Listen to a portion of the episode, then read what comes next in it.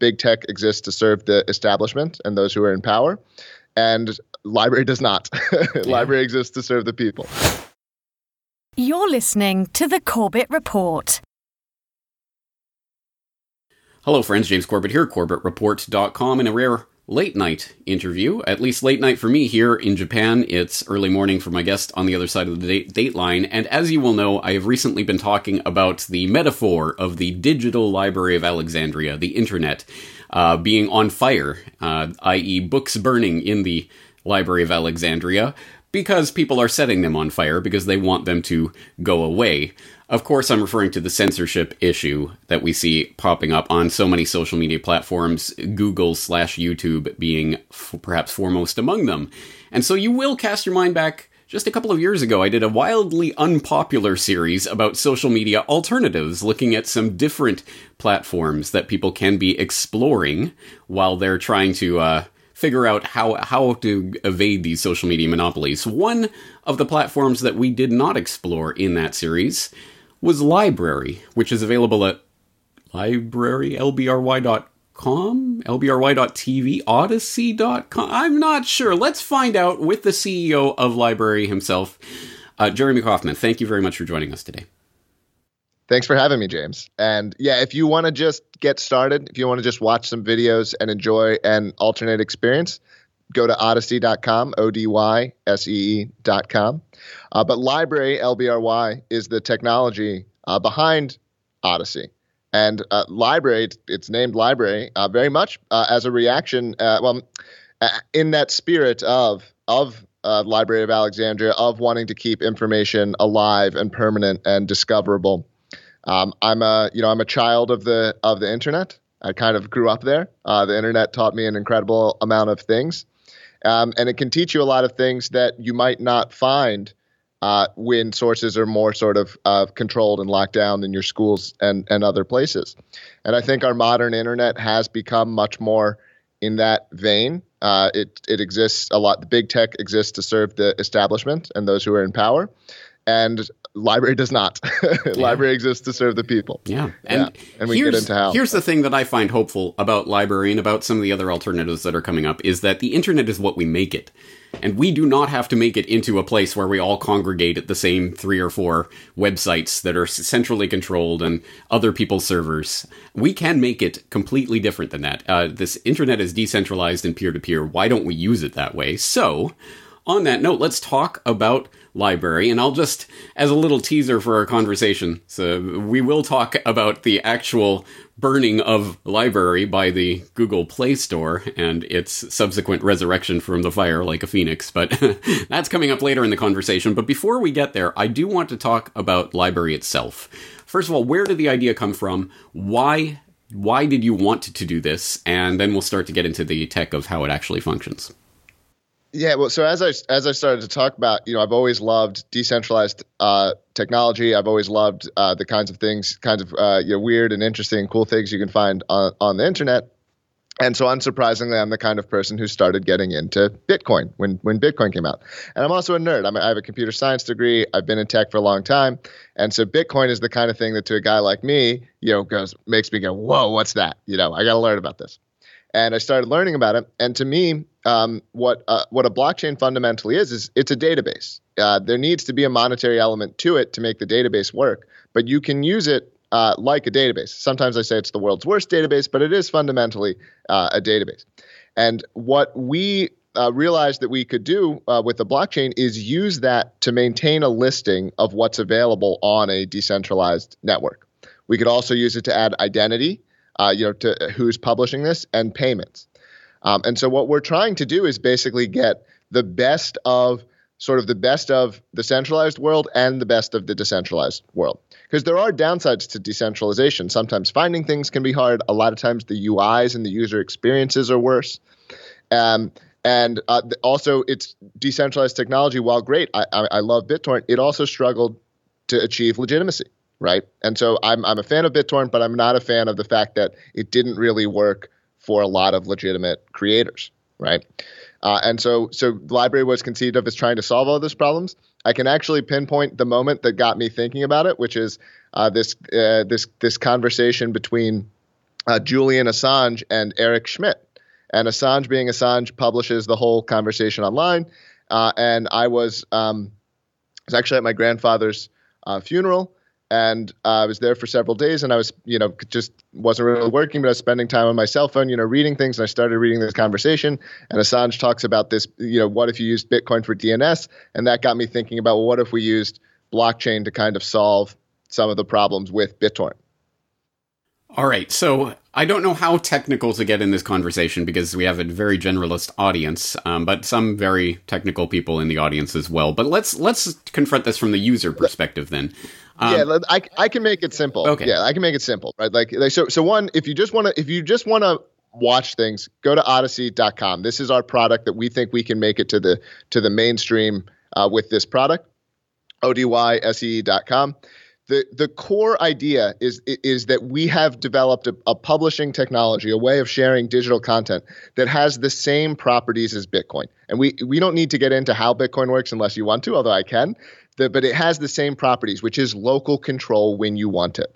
Okay, when you want it, you can use Coinbase and have a nice polished experience. But if you have full control and you want to take your identity and be the only one who owns it, so that no one else can mess with you, no one else can take it away from you, that's what Library can do. So the data itself is stored in the blockchain, or is it just pointing via the blockchain? It's just pointing via the blockchain, right? So the basically the blockchain provides ident- provides metadata, including us, including ident- secure identities, uh, and um, and payments.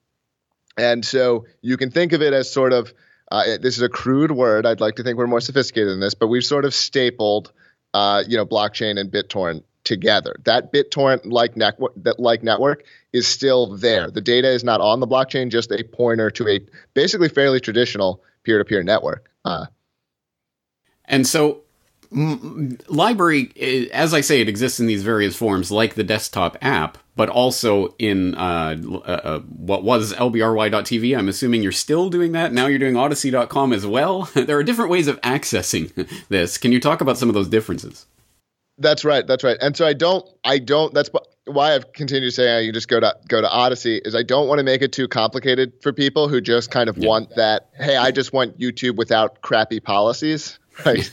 um, yeah, uh, that's that's just Odysee. So you, I want to emphasize like you don't have to get into all of this stuff if you just want that better experience. Um, basically, uh, there's there's Odysee. Uh, we'll, LBRY TV will continue to exist, but we are we are trying to get away from LBRY.tv as our as our sort of web uh, brand. Uh, the desktop app is basically equivalent to a BitTorrent client. So the desktop app lets you interact totally locally. Um, BitTorrent client or or a Bitcoin client is kind of both in one. Um, so basically, you should think of it as like Odysee is Coinbase, right, or, uh, or YouTube. If you're the kind of person who would just use YouTube or Coinbase, go to Odysee. If you're the kind of person who's using BitTorrent locally and using Bitcoin locally and all of these things, you might want the library desktop app. That's a good way of putting it, and I'm sure the technically inclined people will be more interested in the stats and how often does the blocks get added and all of that kind of stuff. People can go yeah, yeah. I'll include a link to the technical specifications for library. Um, if- yeah, so we have an entire um, domain lbry.tech, which goes into the uh, the tech of library, and there's uh, a, a, white paper we wrote we wrote uh, well after the network was published, not these fake white papers, uh, that was uh, published to IEEE. Uh, so it's a very well regarded and vetted technology. All right. So that being said, you did raise the specter of people who aren't in uh, who in love the ease of use and the the user design of something like YouTube, but aren't in love with its content uh, policing policies. Uh, what are the what's libraries take? What are what are your restrictions and how does that work? Well, so we're our intent uh, is part of our part of our proposition is we've tied our own hands so you can trust us more. So everything we do is open source, and ultimately control over your identity and channel can be um, completely local. Okay, uh, so on the on the desktop apps, uh, um, we don't even have full control over what you're uh, what you're finding and watching. On any of our web properties, uh, we are, uh, of course, at a minimum, uh, going to to follow the law and and take down any any content that's available there. Um, with the Odysee brand uh, specifically, we do we are looking to give creators an option of advertising via that platform. um, which may mean at some point times compromising. Right, I'm a free speech sort of idealist, and there will always be that way that's uncensored and unfiltered. But if we have to do things with the Odysee brand to get advertisers, our intent with the Odysee brand is to allow advertising for people who uh, who want it. Right. So, I mean, yeah, I get it because the Odysee is kind of a portal onto this underlying technology. And if you want the portal the easy in, yeah, of course, it's going to be like YouTube and other things where, of course, you have to play certain games. But if you want the actual tech itself, you can access that. Exactly. And the cool part is, uh, like, uh, the, uh, this is kind of a nerdy point, but I think I get the sense that your audience is is political and might be familiar with the concept. Is like there's always these exit rights. There's this ability to leave and and get away from the system if the system starts to not serve you. So even if you start with Odysee, you're not locked into Odysee. You have a cryptocurrency wallet. You can download that wallet, take it out of our system entirely, right? And then and then that and then that control is so yours. other people could theoretically build applications that that work with the library blockchain that have other access routes that aren't Odysee. Exactly. Yes, anyone could have um, anyone could have done what we did with with Odysee. So when you publish to the library blockchain, uh, you're um, actually basically saying you're you're promising certain things about how if, if people are accessing that content in certain ways uh, and according to the rules of how you published it, anyone can write a client that accesses it um, accesses it from the network. Yeah. All right. So. Um, so it's important to note that if uh, if someone was posting something to Odysee or whatever that was totally uh, you couldn't have that on your platform, so you took it off, it would be gone from Odysee, but it wouldn't be gone from the blockchain. That's right. All Odysee, all it, that's really happening is it's being filtered. So it's being filtered from being pulled and displayed on the web client. But the underlying data is not, there forever. Yeah, yeah, when we block something on Odysee, we're not really deleting anything. We're just not letting it be seen. Yeah. Exactly. All right. I think again, I think the technically inclined people and the creators in the audience will probably have their uh, an understanding of this, and uh, people who just want to watch videos can just go to Odysee. Um, but let's let so let's talk about the the censorship issues that arise. And actually, I, I got you on today specifically because I saw an interesting story develop over the past few days, and apparently has just been resolved. So tell people a little bit about your odyssey uh, with the Google Play Store. Uh, uh, so this will be a, a, breaking story because I, we haven't even put this out on Twitter that we have now been unsuspended, but our app was uh, basically blocked uh, from the App Store uh, for for several days, um, you know, sort of without without warning um, and without any any feedback along the um, entire process. And so this is what I think is is definitely still messed up about it, no matter what. Is we have an app. It has uh, you know more than hundred thousand um, active users, several hundred thousand downloads, and you know no problems. It has a good rating, right? Um, and uh, but what happens is they have these they have these well who knows? Who knows if it's Google? I mean Google is definitely has definitely gotten aware of how many creators are coming on to to LBRY so who knows how they do things whether it's like just a bureaucrat making a dumb mistake or someone being like hey find find some way to mess with these guys. You don't really know. Uh, but they banned us for you know you, someone in the app found a video of non non pornographic non no explicit nudity no toplessness no nothing of simulated sex in a comedy sketch, right? So it wasn't intended to be, you know, prurient. It wasn't intended to arouse people. It was intended to be a joke. They're doing a, they're trying to go for the Guinness Book of World Records of like longest sex act. And it's, it's, it's, it's maybe a crude comedy, but nothing that is, you you can, I mean, some of the stuff you can find on Netflix or on YouTube is way, way, way worse than this, right? Um, and so they find they they send us an image. It's an image with you know no nudity, and they, they said this is what you're you're banned from the app store for, and that comes without warning. It's just down, right? It's not. There's no discussion. It's not like they for something so mild. Like even if they're saying this is now against the rules, you know, you would think they would they would give you some chance to do something about it. That wasn't like a recent video. The video is a year old. We have all these users, and then it's just it's just down. They don't even put up, you know, it's not even like they don't even put up a page that's like this app is under investigation, right? All your links just break right? And then and then of course we addressed it. The only way you can get these issues addressed is you start a, a social media storm about it, you know. And so um, tens of thousands, maybe hundreds of thousands of people saw that story, got a bunch of retweets, got a news article, got a couple a little couple of news articles, got shared on a bunch of social media sites. And then uh, you know I, I come into work this morning and uh, and the page is back up. They don't tell us, right? There wasn't. They didn't even send us an email that's like it's been restored. It is just they just quietly flip the switch and you're you're back in there, and it's just it's so.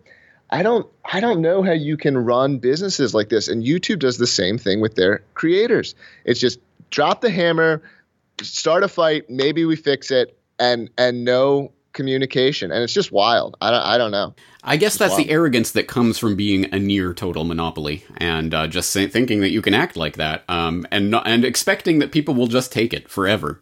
Absolutely ridiculous. And I will throw a link into your video where you explain this because, as you show, it was literally just a, a screenshot from a, a, a comedy sketch. It was literally a comedy sketch like you'd see on Comedy Central or something, but ridiculous. And they try to frame that as if it's it's pornographic content or something.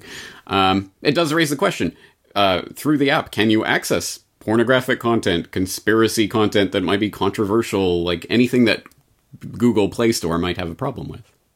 so there is uh, there is no uh, there is no pornography on Odysee. Uh, you can access uh, adult content through some of the other clients after you're sort of strongly uh, strongly opting in. Uh, but they didn't. There was no. They raised no issue with the ability to access pornography. And of course, you can access pornography on on the official Twitter app, on the official Reddit app. there's an app called Chrome in the Play Store. Uh, lets you access all kinds of stuff on the internet itself. Uh, and that's what we are trying to do with library. by the way. Like our position with library is that library is a network, right? So, in fact, that's even why it's LBRY as a short name is we fundamentally as a business, like we actually see library as competing with uh, other internet protocols. We want the LBRY protocol to be how people access videos and access digital content instead of BitTorrent and HTTP. And so, in the same way that you know you can access bit you know the BitTorrent client is not required to have content filters. Your Chrome client is not your, your sorry your uh, HTTP client is not required to have filters. We don't believe that the library client uh, should have to have filters either. Right. So I mean, this is pretty much a case study in a how heavy-handed and as you say completely robotic and algorithmic apparently the censorship is totally arbitrary no notifications you don't get any contact with anyone it just happens and you do some sort of appeal and it unhappens. Yay. wow, that was customer service. But also, I mean, yeah, it does sort of raise the more general warning, I mean, about permissioned centralized places where everybody has to uh, you know abide by whatever arbitrary rules are set and who knows what did i do? Can i appeal this? How do i do this? Uh, it's a ridiculous system. Is if only we could interact with each other directly through some sort of you know more more direct decentralized method. Oh if only people would come up with something like that yeah, I mean, library is absolutely a reaction uh, to these kinds of problems, and it's part of why we're growing so fast. You know, we do not have a huge marketing team. We are not doing paid advertising, and the platform uh, it, it's just a constant slope upwards, and it's because people are fed up and they're going around and they're talking about it. And and it you know one of the things that's so weird about it to me is that they don't seem to consider like any kind of history. You know, like you would think that there's a there's a creator. Um, his name's oh gosh, Gareth. I forget his last name. He's a he's been on YouTube for 11 years. He had 800,000 subscribers and like thousands and thousands of guitar tutorial videos. And just and you know, this guy has probably made tens of thousands of dollars for YouTube, right? Like YouTube makes right 50% of every advertising dollar is going into YouTube's pocket, right? And uh, obviously they deserve something, but truthfully, like moving a video from place A to place B is not 50% of the profit hard. Uh, the you know so they made a ton of money off this guy, and they just it's so cold the way they interact with him. You would think there'd be some flag that's like, yeah, this guy's like clearly done a good job. You know, like we should talk to him as a human instead of like just like checking the box that sends him the automated email and then making him fill out the form and then like and then just getting a you know binary yes or no with no context it's it's real it's i don't know it's really callous. I mean they they do feel I mean the way they treat you i think does it does seem that they feel like they just sort of own you and there's nothing you can do about it. Yeah. Well hey i've been on youtube for uh 13 years 13 years. Uh half a million subscribers Never talked to anyone at YouTube. Never heard anything from any of them. All I get is the occasional bot is telling me that, oh, you know, here's a copyright strike or whatever. Oh, okay. Yeah. All right. Uh, Can I appeal You've this? dealt with some of this Uh, I can appeal it to the bot. you? Yeah. They do. They demonetize you if they take Oh, any of your yeah, they videos, or- demonetized my channel a few months ago, but the joke's on them because I never monetized. I never monetized a single video. Actually, that's not true. In order to to um, access the whatever the thumb custom thumbnails or whatever back in the day, you had to monetize at least one video. So I, I took one from way back in my archives that no one has watched in a decade, and I monetized that one so that I would never, and I never did earn a single cent from YouTube. They never earned a cent from me because it was never about monetizing it in that sense and getting that dirty Google money. That was uh, that was never a, a a viable business strategy for me. Which of course does raise the specter of well then what is in it for the creators on Library because everybody wants to know about the monetary incentives. Yeah. So our intent is always to basically to give uh, people choice. Um, so I will. So, actually, let me first say, right now, uh, through our cryptocurrency, uh, creators are paid. So without any ads, uh, we have a fund. Uh, we still have 80% of it retained. Uh, that's basically explicitly designed to help the network grow. And so there are some subsidies from us right now. We're not crazy. When anytime you see these people like, oh, I earned a thousand dollars for writing this like six word article that ten people saw, like those are always scams. So we're not promising like any. It's not. It's nothing crazy. It's basically about what YouTube pays you or a little bit more.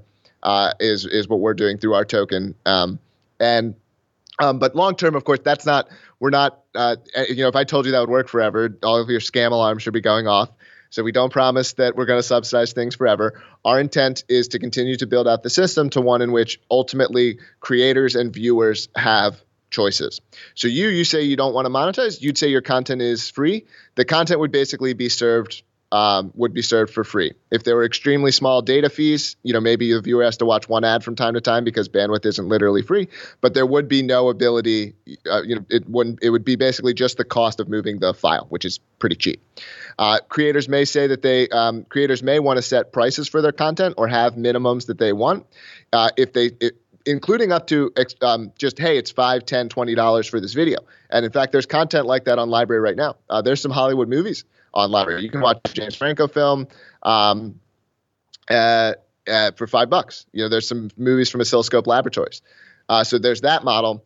Uh, and then we will also match the advertising sort of style where it's like going rate or micro priced uh, and in, in that model, the user, however, will always have a choice, uh, which I think is very important. You know, I think it's actually crazy to me, um, you know, that we are so willing to watch ads when you think about how cheap an advertisement actually is, how how how little they're valuing, you know, your time. You know, you're basically talking about, you know, maybe a penny, uh, two pennies, um, sometimes less than a penny uh, to watch a 30 second advertisement. I mean, I don't know about you, but I'd like almost always rather pay a penny or two than to watch a 30 second advertisement, right? Um, uh, but people will have the choice. A lot of people would rather watch the ad. And so that's how we intend to build the system out. Uh, we have a blog post um, out about this, uh, about sort of like the next generation of monetization um, uh, that has more details for people uh, curious about this part specifically. All right, awesome. Um, I think we have covered all of the bases, at least for people who are going to dip their toe in and and and at least check out the platform, which I I would recommend. As people know, uh, it is one of the five uh, video sharing platforms that I'm uploading to on a regular basis now. I believe I added library to my roster certainly within the last year or so, and I am just checking library.tv, and it seems. From what I can tell, is the Corbett Report the second largest channel on Library now? I should probably know that answer off the top of my head. I know you're in the top 10 for sure. I know you're in the yeah. top 10 for sure. Yeah, well, I'm just Uh, looking yeah, at the, so the top ones, surprising- and the only one that seems bigger is the official LBRYnomics channel. But uh, Is that right? Yeah. Um, uh, well, congratulations. Hey. You really, you really moved up. Yeah, I did see that you had crossed uh, fifty thousand and sent you a little congratulatory email the other day. which but, um, I, didn't should say, yes, thank you for that, and that is more than I've ever received from YouTube in terms of actually someone reaching out ever. So you've already beat that. Uh, did you? Uh, do we want to give out uh, a, a code or anything for your listeners? uh, No. I, I don't no, I don't care. Um, I just want people to check out the platform. Obviously, the link to the library version of all my videos is always there in the show notes or right underneath the video itself. And we will obviously link up everything we're talking about, including library.tech and all of the different places that you can go to learn more about this. And of course, odysee.com, where you can go to just experience the platform generally as a YouTube alternative, we'll put it that way, for people who are just dipping their toes into all of this. And I think I think that pretty much covers the bases, at least for today's conversation, unless there's anything else you'd like to add. No, I don't, think so. That was uh, fantastic. Um, I will, I guess, I will say, like, if you're into this, if you dislike what's going on, come in and come in and get involved. Uh, we have a community. Everything we do is open source. You can do, or you can just like hang out in the chat room with other people who don't like this kind of stuff.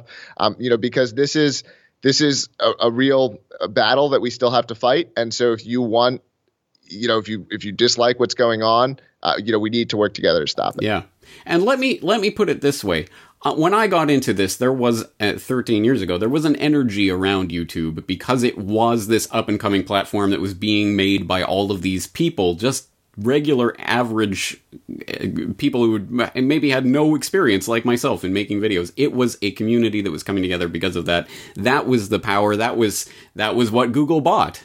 And of course that's why they bought it out. Hey everyone's flocking here. Let's buy let's buy it out. So there was there was something happening there.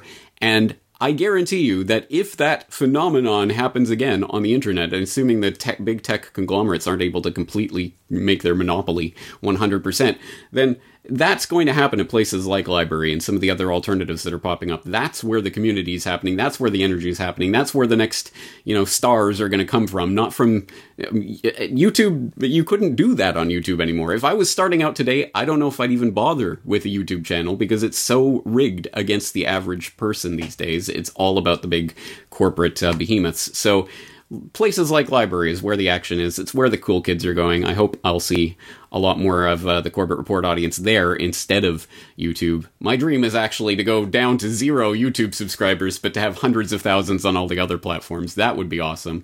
Let's make that dream a reality, and you can start today by checking this out. As I say, I'll put the links to all of the information uh, that we talked about today in the show notes. Jeremy Kauffman, thank you for your time. Thank you. The Corbett Report is brought to you by you. Your support makes the Corbett Report possible.